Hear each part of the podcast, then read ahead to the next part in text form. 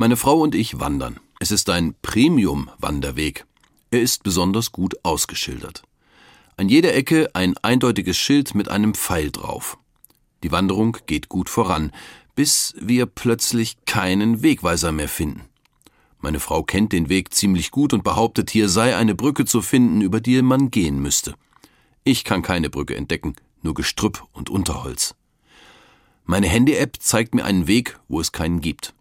Mit männlicher Überheblichkeit überrede ich meine Frau, den Weg durchs Unterholz zu brechen.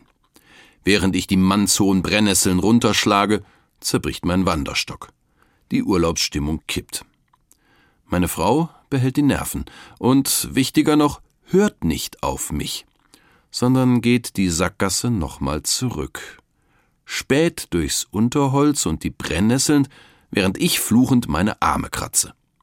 Da, sie deutet auf ein riesiges Gebüsch, da ist der Durchgang.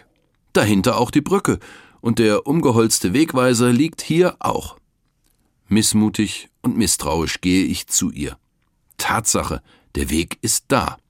Er war nur durch Holzrückarbeiten kurz und klein gehackt worden.